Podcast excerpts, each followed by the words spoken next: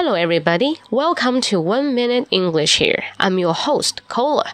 In today's section, I want to tell you a phrasal verb that is stab in one's back.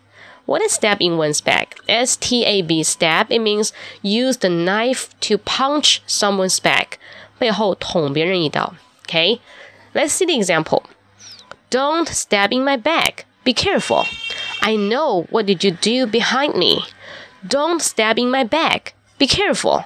I know what did you do behind me. 啊，不要在背后捅我刀子啊，或者做小动作啊！我知道你在做了一些什么，我知道是你做的，对不对？